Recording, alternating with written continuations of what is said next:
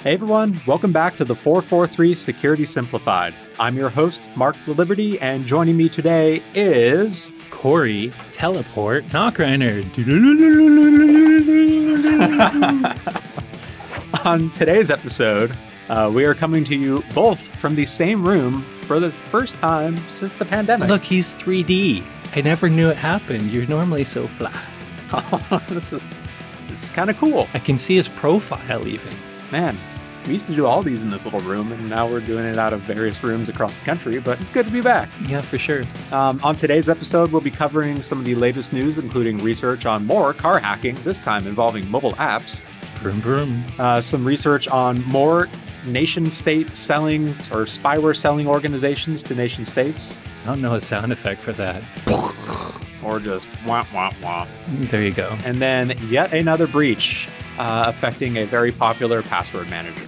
That might be the wah wah wah. That too, yeah. Uh, I guess on that, let's just go ahead and uh, Teleport our way in? Oh, yeah, Yeah. teleport in. There, we go.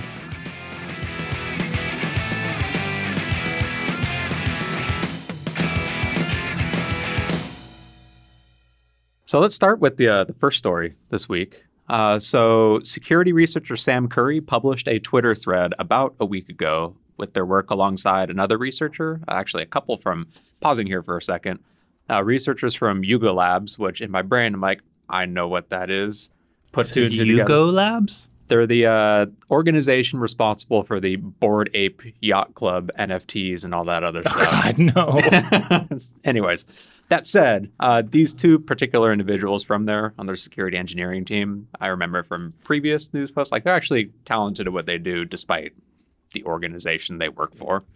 I'm just happy that that uh, Justin Bieber gorilla that was like a couple million is now what like 6k or something. Still, Oops. 6K too much. It for. It'll be sixty four dollars one day, and then sixty-four cents one day later. Yeah. Anyways, pivot back. Uh, they posted their research into identifying a vulnerability affecting all Hyundai Genesis models made after 2012, so the last 10 years. Uh, they could allow attackers to control the locks, the engine, the horn, the lights, basically anything that you could Everything the key control. fob is connected to, essentially. I assume because you can start the engine nowadays with the key fob, so it sounds like it's a fob-related hack. Interestingly, uh, no. So they noted, like he posted in his first tweet, that the bulk of research around cars lately has been all the cool stuff with like breaking encryption and stuff around fobs and like replay attacks that we've seen over the past Yeah. few months. But instead, they targeted the My Hyundai and My Genesis mobile apps for their Oh, wow. research. So if you've got a, a Hyundai car, um, they've got a little app on your phone that you can log into your Hyundai account. Uh, it has you listed as the owner for your car's VIN.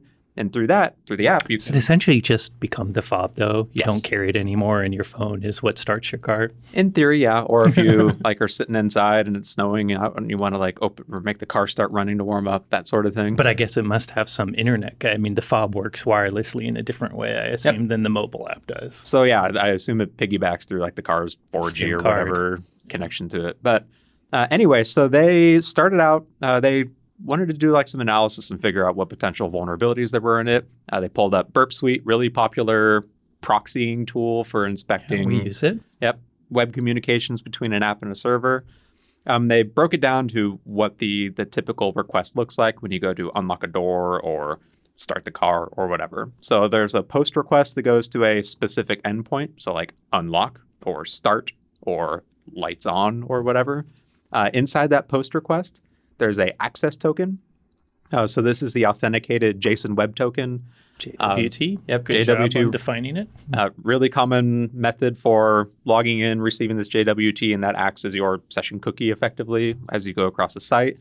Uh, JWTs typically contain some information that is then cryptographically signed by the web server. So they can decode it and say, oh, this is Mark. Here's his email. Here's his user ID. Here's when he logged in, all within this little cryptographically protected string of text that you can pass back and forth. A lot of website web applications use JWT. Well, Yep. well-known technology. Um, outside that, though, there was also parameters in the post request too. So in the post body, it would send the user's email again. So it's in the JSON Web Token, but they also sent it in the body of the post. and then the VIN number of the car. So some clear text stuff you could grab if you saw. So they they found pretty early on uh, that the the server validates those parameters and makes sure that the email address in the body matches the email address in the JSON Web Token.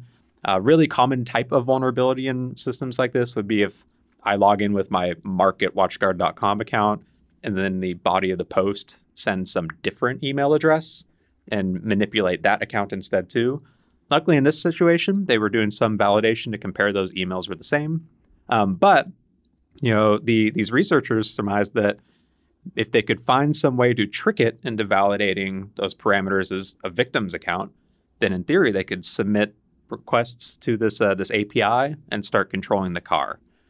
Um, so they found uh, just through some fuzzing uh, that first off, By the way, I'm sure our listeners know, but fuzzing is just trying random junk in parameters to see what happens. And sometimes you can, you know, find things that crash things or things that respond in ways that are different. And that gives you hints to what you might do. fuzzing is also taking a balloon and rubbing it against your Christmas sweater. Or your hair. Yep.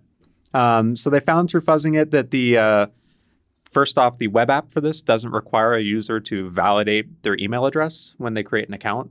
So, like you know, most sites or apps you sign up for, you create an account, and then before you can use edit at all, you have to click some link sent to the email. So that was one weakness. And they also found that the uh, regular expression, the regex that the site was using to validate the email address itself for accounts, uh, was a bit weak or a bit loose and that it allowed control characters in the email address field too. So you can probably assume where we're going here. They found that they could register a new account. So like, let's say they're target- targeting a victim, uh, mark at watchguard.com.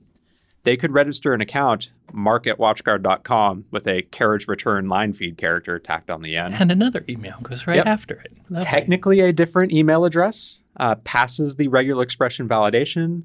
You don't even need to validate the email because remember that first weakness of not sending that link.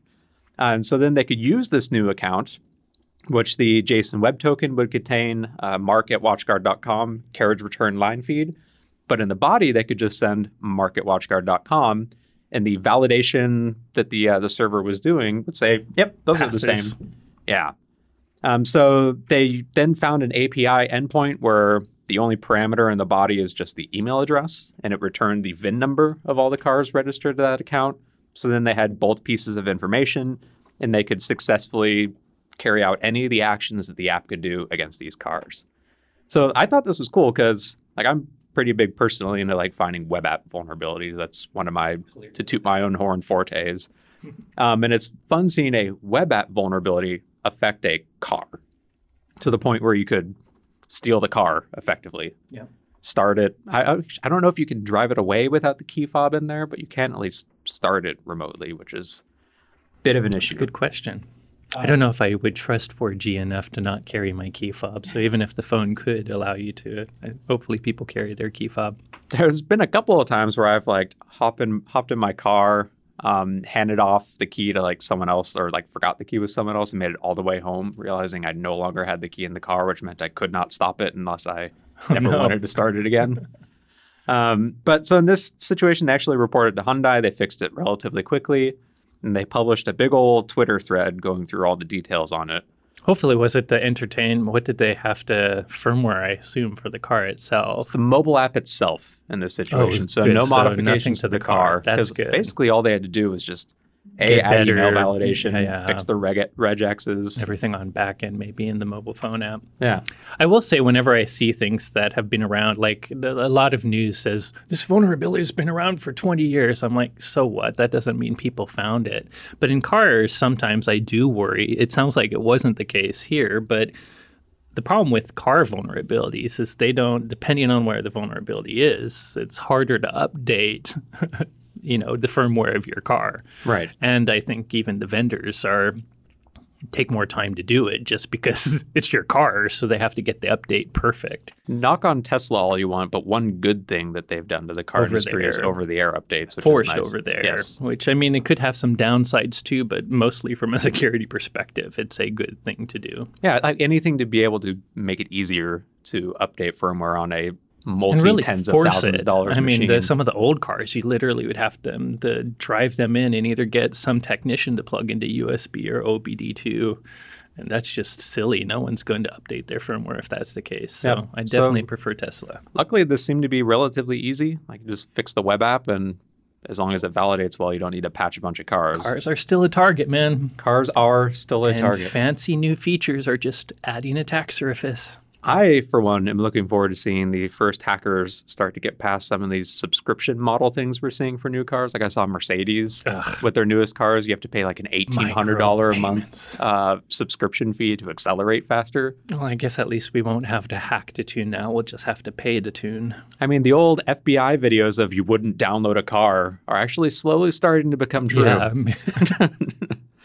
We maybe I will download a car FBI now if these vendors lock everything out just to make more profit. We may have a future where you need Why to. can't I use the car. hardware I own, vendor? I'm Yes. sorry, I don't really like this new. I, so it's yeah, it's tough. The one that really bugs me is like BMW. You have to pay a fee for heated seats on some of their new models. But the technology's there. it's like- it's it's not like a margin. They're they're losing margin on the heated seat for every car they sell, but Yeah. or they're not losing. They're probably making money. f- Even despite the fact that the heater's there, it's just extra profit for them to turn it on. this is a future I hope gets snuffed out real dang quick. Uh, It otherwise, won't. Money speaks. correct. But We've watched knows? the gaming companies, although there's some backlash. Gaming companies are going backwards, so maybe the car companies will learn in the long run. Maybe we'll start to see like game console hackers move over to cars and start jailbreaking already happened, cars. right? and- Isn't yeah. that where GeoHots, who's now helping secure Twitter, went to? George right. Hotz. Yep. He hacked the the PS3, I think, first, jailbroke it, but then he went into car hacking. And then now he's fixing Twitter's search. Yeah. Anyways, uh, moving on. So, also last week, uh, the password management vendor LastPass announced they had suffered another data breach. Uh, this time, saying they detected unusual activity within a third-party cloud storage service that they share with their subsidiary or partner company GoTo. Uh, they said that there was uh, well, there was limited details in the actual report. They were pretty tight-lipped about it. Um, but they're I think only because of investigation. If I, Yep. I, I, I might be going in defending unnecessarily mode, but they do have a transparency blog where they release this, and I think it's because they're still investigating. So while we want to know more because you know they they shared that passwords are safe, there's a lot of questions. Uh, I do think they're trying to be transparent, and we And all that know that like- at certain points of the investigation, there's things you may not be able to share either just for you know police authority investigation, and also because you don't know yet, you're investigating. Before we get into my opinions on this, which have changed since the last time we discussed a LastPass breach, uh, to LastPass's credit, like you just said, they are, in my opinion, one of the most transparent and open password managers there are. Like they've had multiple security incidents, most of them Seven pretty since small, 2011. but they're very good about quickly notifying their customers and the public when one of these incidents occurs with as much details as they can provide, and they come back after the fact and tend to provide more details too once they've actually figured it out.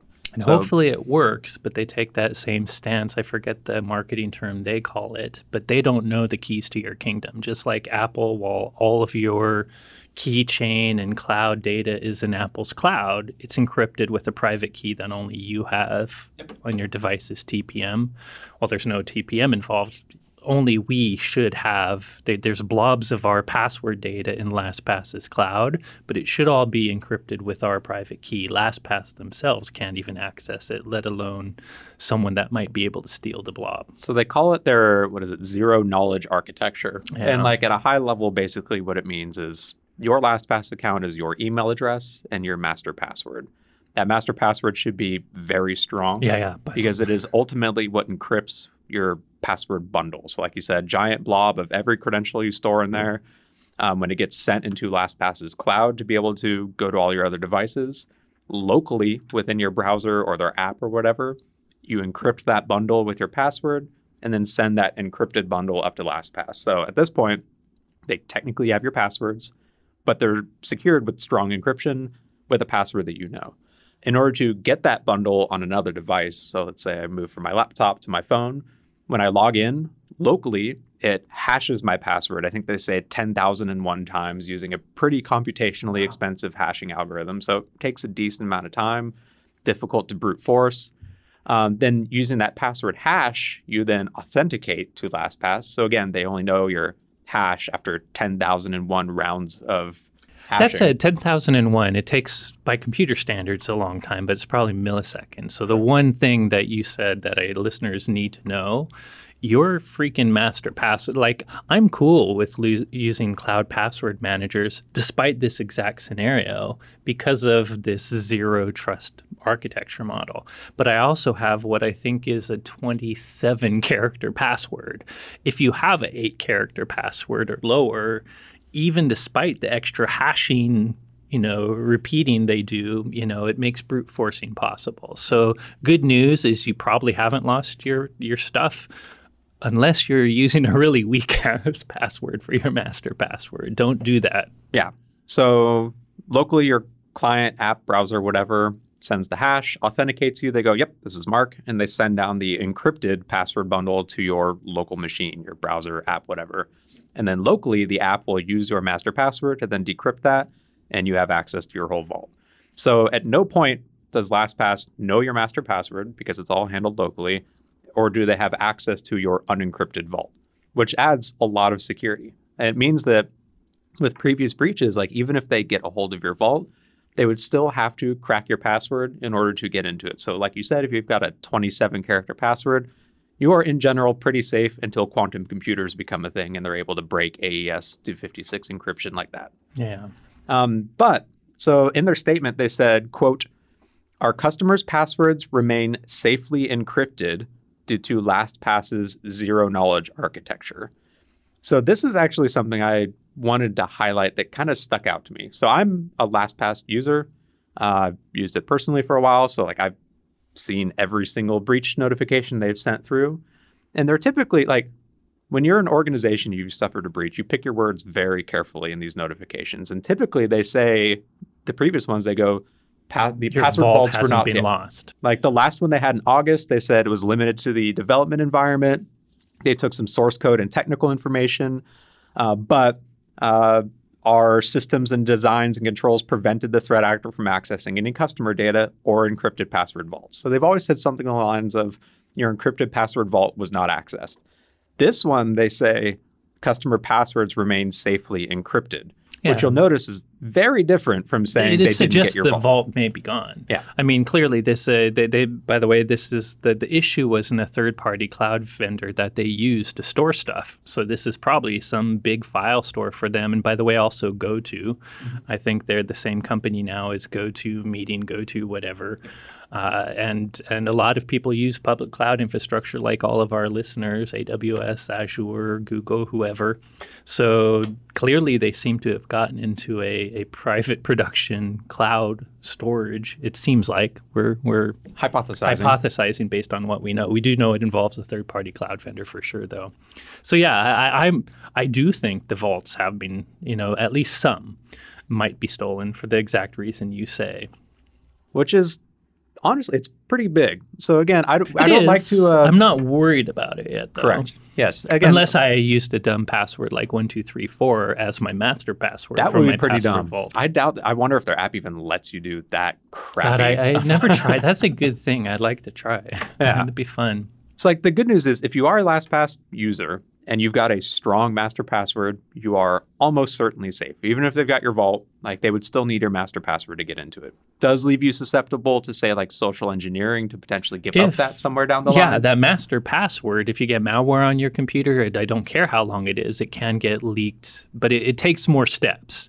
So we have seen really long passwords show up in password data breaches before. So if you do reuse things like that, I would say we we may not be there, but I changed my master password immediately, even though there's no evidence that that's changed. I just changed my master password out of habit. Yep, that would be a smart action. I think it doesn't, unfortunately, solve the the issue of the vault with the old password is potentially, potentially out still now. out there. Yeah, it's Which- not getting the update. Like, at what point do you pull the trigger and use some of their automated tools to go Just change all of change them. all your passwords? it Like, does at least make it easy to do that. Uh, them and other password manager vendors one of the great things they do is they do make it really easy first to notify you when like one of your accounts has a credential that was found in some other breach and then just through a couple button presses they can even do all of the requests to the various apps they support to go and change your password so if you're a LastPass customer, I'd say keep an eye on their blog. You probably got the email from them already.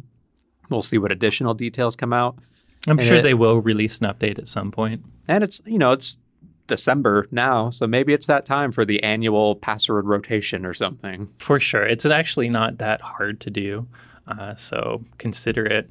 I would say, by the way, this random advice, WatchGuard has not released it yet, but uh, we might have a password manager soon as part of our AuthPoint, uh, which we have already, of course, started using internally. So because of that, I also exported, uh, you know, you can tell me and Mark if you use LastPass for various purposes in the past, but I tried to export all of my passwords to just get the pre- prepared to move if I ever need to. Do know that it's a great feature, but it's just this raw clear text CSV file. So if you do export your password, either encrypt or get rid of that file really freaking quickly. It was it's just scary Too to late. to My export. I hope not, because it's it's just seeing that big list. Yeah. Although it also makes me happy because all of the passwords are like these up to 32 character random crap. I'm I would never know how to log on to any of my sites without that manager. I yeah, I don't know the overwhelming majority of the passwords for the accounts I use on a daily basis. So I'd be kind of screwed if I ever permanently lost access At to least that. you would still have our email address, so we could. It would just be a whole heck of a lot of resetting. Yep. So one before we pivot off, one last kind of final blemish, I guess, that stood out to me was they noted that uh, they were able to get in using uh, information from the August 2022 incident that LastPass had. So back in August when they got in the That didn't involve vaults, but that did have some credentials that were leaked. So it sounds like they didn't rotate their own credentials after that incident, which if you are as an organization, if you suffer a data breach and you think that there like any user account involved with that breach, anything they potentially had access to, rotated. rotate the credentials. Not not just like usernames and password or passwords for usernames, but like any other authentication material you use, like keys or certificates, whatever. You may even argue that better segmentation and less reuse too, because one was a development environment, one is a production environment. Should there be shared keys between those at all? You know, or, or should you have different credentials for different environments? Either way, rotate them. Yep. But yeah, there's a Reddit thread where they're discussing. Like, I don't think this is a reason to drop LastPass if you use them or like them. I actually, you know, it, it sucks to see seven breaches since 2001, although that is 11 years. But I think if you look at all the other password uh, vendors, they've had vulnerabilities and breaches too. I just think LastPass is a big target. Uh, but they people are definitely discussing whether this is one too many or not. Yeah, and still, you know, at the end of the day, props to them for the awkward and unfortunate position of having of being so transparent. Like it's it's good seeing a company come out there, even when they're still investigating, but still letting their customers know, so they have a chance to act on it potentially.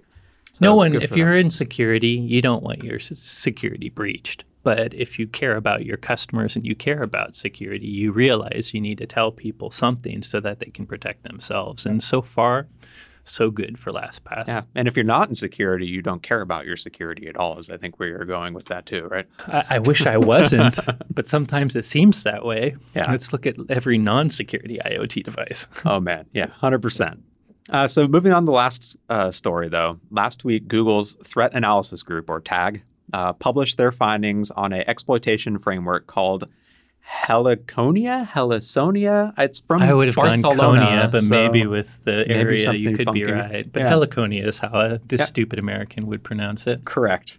Uh, exploit kit likely developed by a company called Variston IT out of Barcelona, Spain, that claims to be a quote provider of custom security solutions.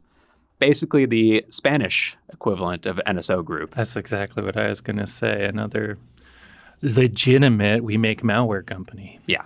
Uh, so this analysis from Google, they the forward to it is basically saying they are constantly trying to combat these spyware as a service companies that, like NSO Group, that are uh, selling exploit code and malware to nation states and like other unscrupulous organizations. Uh, and then Hopefully not. They all claim, oh, it's just the nation states. And by the way, it's just the good guy nation states. But we've all found that that's not the case, that yeah, 100%. adversarial ones have gotten their hands on them too. Uh, so they noted that so the framework was built to exploit what they call end-day vulnerabilities, so mix of zero-day and recently patched issues in Chrome, Firefox, and Microsoft Defender, and used to deploy payloads onto targeted devices. Um, they said that while they don't have any evidence of these tools as they were used in the wild, um, we'll get into how they got a hold of them in a second. Uh, they do believe, based off the vulnerabilities and other data, uh, that they were likely utilized as zero days in the wild. So, sometime years ago, before these issues were patched, they were already being used by this toolkit developed by this wow. Spanish company. Um, so they actually they identified the framework and all these files uh, when they received a anonymous submission to their Chrome bug reporting program, uh, each containing instructions and source code. And they had some unique names in the bug reports. So there was Heliconia Noise, Heliconia Soft, and Files. And so they analyzed these submissions and found they had these frameworks for deploying exploits and uh, a script within the source code that had clues pointing back to that Variston IT Spanish company. Um, so in their blog post they just put out, they go through the details of each of these three reports they got. Basically, it was someone, maybe a disgruntled old employee or someone that found it through analysis of maybe one of the victims, opened up bugs in Google Chrome, gave them the source code of these applications themselves, and then left. So the first one, pretty interesting. Uh, Heliconia Noise. It's a web framework developed for a Chrome renderer exploit, followed by a sandbox escape and agent, agent installation. So your web browser it runs in a sandbox. Generally, what's supposed to happen is if you're able to exploit the browser, you can't escape that sandbox and perform actions on the machine itself. Unfortunately, because everyone in the world uses web browsers, they're a really popular target both for finding these code execution issues uh, and for finding sandbox escape issues that let you get out of the browser and start acting on the machine itself. Um, so Within the uh, the exploit kit source code, there's a manifest file in each of these with a pretty uh, accurate description of what each of them do. Mm-hmm. So this is from the developers themselves. Uh, this first one was qu- uh, called a quote one click full chain for Google Chrome without persistence, reaching medium integrity. Basically saying the user has to interact, but just one click is enough to do it. You're able to gain full code execution on the machine, no persistence, and you're not going to get system level. You'll get whatever the user's level is or something equivalent to that. Still, at least these jerks are good at documenting their code. It's honestly, that's, when I saw that and you see the others, it's like, yeah, man, they're good documentation. Thanks. Good on them. so this one it targets a, a vulnerability in V8, which is Chromium's uh, JavaScript engine. Um, it was to get technical, a deoptimizer bug that they had originally fixed in August 2021 but they actually didn't assign a CVE to this one uh, because they noted that internally found issues, which this one was, they don't typically provide a CVE for. This is Google, right? This is Google themselves. Hmm. So, so journalists and jerks out there that get mad at vendors for not providing CVEs for internally discovered vulnerabilities should be attacking Google too. Huh. hmm. Corey, you want to tell me what you're hurt about? No, no, I'm just uh, I, am I'm, I'm irritated by journalists who don't know security. Yeah, hundred uh, percent. So moving on, uh, the source code itself included a pre-commit cleaning script. So basically, let's say you're using VS Code or some other uh, development environment. Before you commit code to your source code repository, like GitHub or whatever, you generally want to run it through some script to like clean up crap. Usually, it's like good code uh, formatting practices, like grammar, spelling, whatever. In this case, they actually had a script in there designed to look for sensitive strings like Variston and actual developer names uh, and server names. And if they found those in like any of the binaries that were included or the files, it would strip them out. Theoretically, so like they didn't expect other people to have access to the full on source code in this script. But they would have access to the compiled files that come out of it. And you want to make sure there's no Yeah, indicators of this who you are. the first thing malware analysts do is run a scripts to see any human readable language that might, and, and sometimes TTPs, Yep. tools, tactic, you know, stuff that might identify you is accidentally left there. But so in this situation where they have smart. the source code, like it's just a Changes big old things. spotlight on exactly Yeah, yeah, who yeah. likely developed this. Um, the exploit uses a Flask web server. So Flask is a pretty popular framework that uses Python as a web server, similar to like Nginx or Apache would be as a binary versus Python. Um, and it had six different endpoints as part of the exploit chain. Things like serving up the remote code execution vulnerability in iframe, serving up the sandbox escape shellcode, serving up the agent, so the actual malware you're trying to run, uh, and then the agent itself, along with a few others like the the landing page that they end up on. Um, some interesting tidbits about the the exploit toolkit. Uh, so you can configure target validation on it too. So basically, if you want to specifically go after people in, let's say, the Ukraine, not that any nation state would be going after individuals Why in the would that country happen? Ukraine, or Russia never would happen. you could limit it to specific browser user agents. So maybe everyone there uses like Opera. Uh, you could limit it to that. Limit it to country IP addresses. Uh, limit it to a specific client ID. So across this framework, you can track individuals that repeatedly come back and limit it to just those. And for anyone else, just redirect them to some other website. So that By the they- way, very, very common in even criminal web exploit frameworks out there that are sold on the underground. It's uh, to some extent a security vendor nightmare because one of the first things they blacklist is is security. You know, they if you're these IPs, we're, we're we are going to send you to the safe looking website that doesn't do anything. makes it difficult to analyze Yeah, yeah. after the fact. Yeah, the, of course, vendors are smart enough to know to start to. We have Burp Suite. We can pretend to be something else, but you know, if if you don't know what they're looking for, it does take work and guessing to to get the right parameter or get the right set of things so that it actually responds in the malicious way. And with that client ID, like it doesn't even necessarily mean like targeting this journalist. You can typically configure these things in a way where, like, let's say I stumble upon the site as a victim, it attempts to attack me, registers like the fingerprint in my browser with the client ID. But if I ever come back,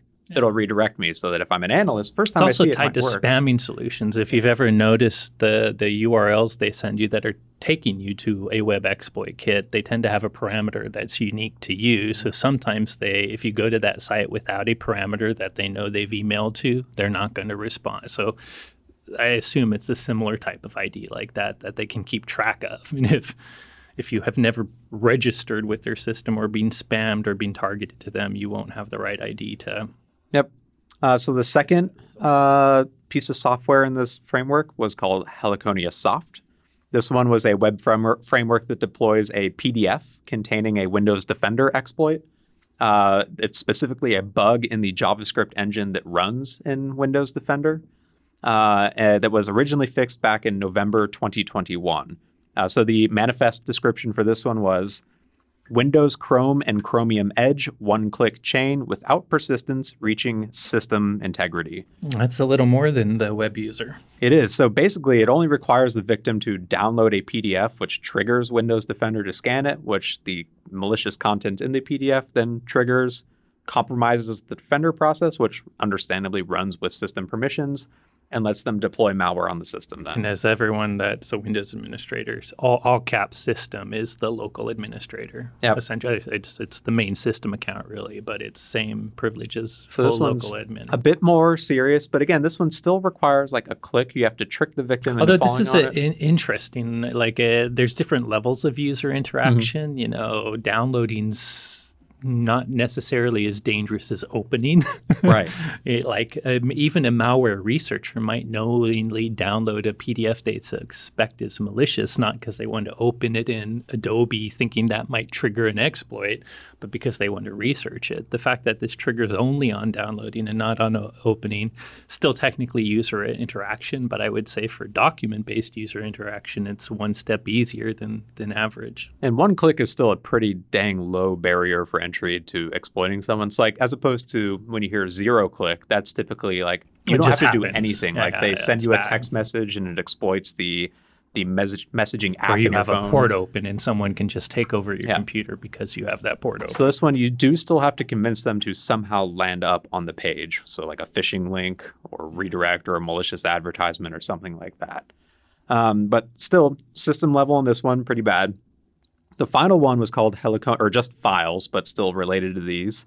Um, and it was a fully documented Firefox exploit chain for both Windows and Linux.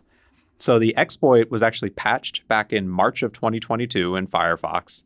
Um, but within this documentation uh, that was submitted ultimately to Google, uh, you can see actually which versions of Firefox it was designed to explicitly target.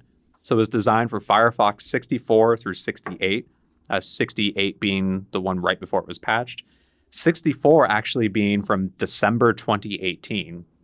So you could infer here that this particular exploit may have been used as early as like 2018 and 2019, not patched until 2022, which is kind of nuts. Um, this one didn't have any like other exploit code. It was mostly just here's how it works. Uh, but still, another very powerful tool, especially considering like I'm willing to bet there's a sizable portion of our population out there that does not keep their browser updated, despite Google and Firefox making it very easy and very annoying, letting you know when you haven't updated to the latest fix. So, all of these were allegedly uh, developed by this Spanish organization that creates spyware and sells it to companies. Um, I, I'd be curious to see now that some of the details are out who was potentially using these and like who they were going after. Because as we saw with NSO Group, they were used by, yes, maybe nation state law enforcement within a country, but they were pretty loose on who they were targeting in terms of criminals or a journalist or something like that. Yeah. I don't know. I, I, to me, the web exploit kit framework is is not unusual. We've seen these on the criminal underground for a long time. Even some of the sophistication is big. I will say a lot of web exploit framework kits have libraries of hundreds of web vulnerabilities. Although you know they're they're made to be servers. Oops, sorry, I didn't mute. They're they're meant to be servers that will pay attention to the client coming and might serve up one of a hundred different vulnerabilities depending on what it finds. Uh, but I guess the difference here is so the sophistication, even the checking on client IT, and I, and I, I don't think is overly different than criminal malware, except for if some of it had zero day. Most of the web exploit framework kits that we see on the underground are mostly old vulnerabilities. Some may be a few months old, but patched. Uh, You you can buy services that will continue to update exploits for these frameworks, but it's having the complex zero day which is getting harder nowadays mm-hmm. because of like the sandbox. Having a sandbox bypass flaw for a browser like Chrome is big money now. Oh, it's got to be worth like millions. Yeah, we, we, we see Pwn2Own, where they specifically doing a full remote code execution on Chrome gets you, I think it's a million bucks. So the, these aren't the zero day version, you know, none of them are zero day now, but they might have been. That's probably why they sell the nation state. But all the exploit framework kit, it seems like a clean, good kit, but it's not much different than we see before. I'm just irritated that this is now considered a legitimized business. That a company called very bad Verus, whatever the heck they're the V. I, I, Variston. I don't even want to say their good. name because why why is this a business model?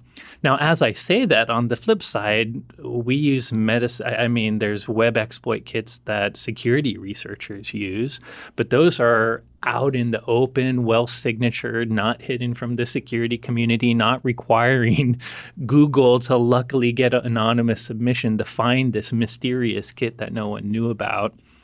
Uh, I, I just don't like this business model personally. it does feel very gross and very easy to abuse. And as we've seen with the whole Pegasus malware, very heavily abused in some cases too. But I, I, I hate to say it. If we, uh, you know, while I don't like the businesses that do it, uh, and I'm curious, we need to know who they're selling to.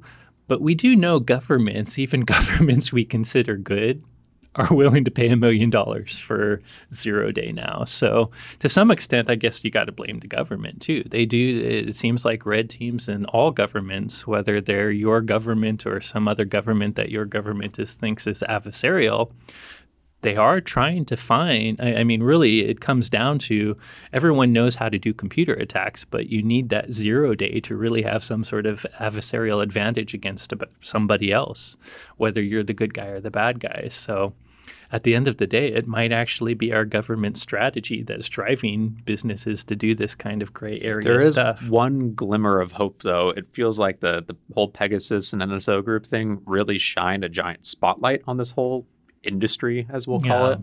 And at least within like Israel, they took some actions with that specific company. And it feels like in the wider range, especially the European Union, which Spain is a member state of, there seems to be an appetite for cracking down or at least like heavily restricting and licensing requirements for exporting some of these tools, just like you would for like exporting a gun or a bomb to some other country. And speaking to the U.S. government, I think in past podcasts, you know, we have relationships with some of the U.S. government uh, from our experiences and from the FBI uh, CISO Academy.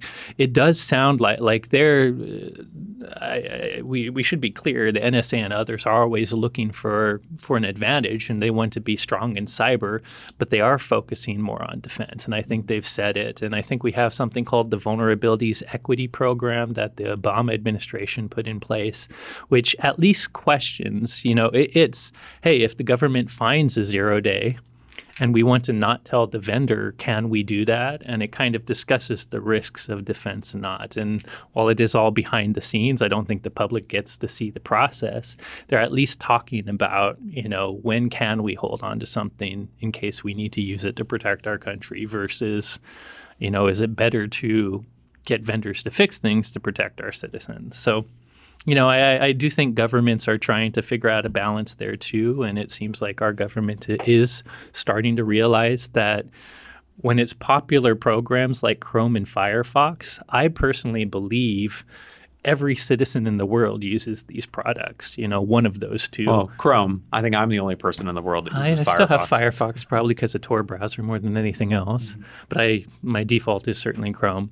But either way, it's it's different than like a zero day in a, a, a PLC logic controller for a uranium enrichment centrifuge. Right. It's something that yes, I mean, the benefit is you could attack everyone in Russia with it if you wanted to, but if it's ever found out, every one of your own citizens is vulnerable. So I, I you know, it's I, I, do think having them in these really popular programs that everyone uses are that's when the government should fix them instead of try to buy and hold on to them. You know, we used to I guess we still technically do, but we used to have, you know, export grade encryption where we would limit what types of yeah, encryption algorithms there's still countries we, we can't sell to because of that. So I wonder if we're going to end up in a spot where we've got United States versions of popular applications and operating systems and global versions. And if you were to happen to diff them and look at the code, you would see some have patched vulnerabilities and some, some don't. don't. That'd be interesting. Maybe that's a, a maybe we're already there. Has anyone ever knows. downloaded I don't know. Microsoft Office from uh, the U.S. and or Ukraine? There's certainly been cases where even our own government has even gotten equipment being shipped outside the company by a vendor captured yeah. the shipment, put in a different version of Trojan firmware, and repackaged it with I'm the willing to bet tape. that happens quite a bit, actually. so interesting stuff. And crazy, crazy future. Uh, but at least in this particular situation, if you keep your browsers up to date with the latest security patches, like Firefox and Google do a really good job of it now. You get that exceedingly more it annoying turns little orange, dot. red, yeah, yellow. Yeah, yeah. I, all I you like do it. is hit the button and you come back Bam. and you're good to go. They'll even save your tab history, so you don't yeah, even have to all do it. Five thousand open tabs that are draining my battery currently. I I got one tab thinking it would help because I can close them all up. Instead, if I go to one tab, now I have this freaking yes. thousands. That is how it goes. At least I hide them though. but yeah, in this situation though, keep your browsers up to date. Uh, Google does a decent job too with their what is it like safe site thing, where outside of browser updates they can still dynamically block malicious websites as they find them. But if you just get rid of that low hanging fruit, you'll keep yourself safe from a lot of these styles of attacks too. This and other exploit kits for sure. Man, exciting times. Job security. I guess so. Hey everyone, thanks again for listening. As always, if you enjoyed today's episode, don't forget to rate, review, and subscribe. Mash that subscribe button. If you have any questions on today's topics or suggestions for future episode topics, you can reach out to us on Twitter as long as it still exists, which it currently does. Let's move to Mastodon or Yeah, something. uh, it's got its own problems too. Uh, I'm at XORRO underscore. Corey is at SecAdept, and the both of us are at hashtag the 443 podcast. Thanks again for listening, and you will hear from us next week. Bye.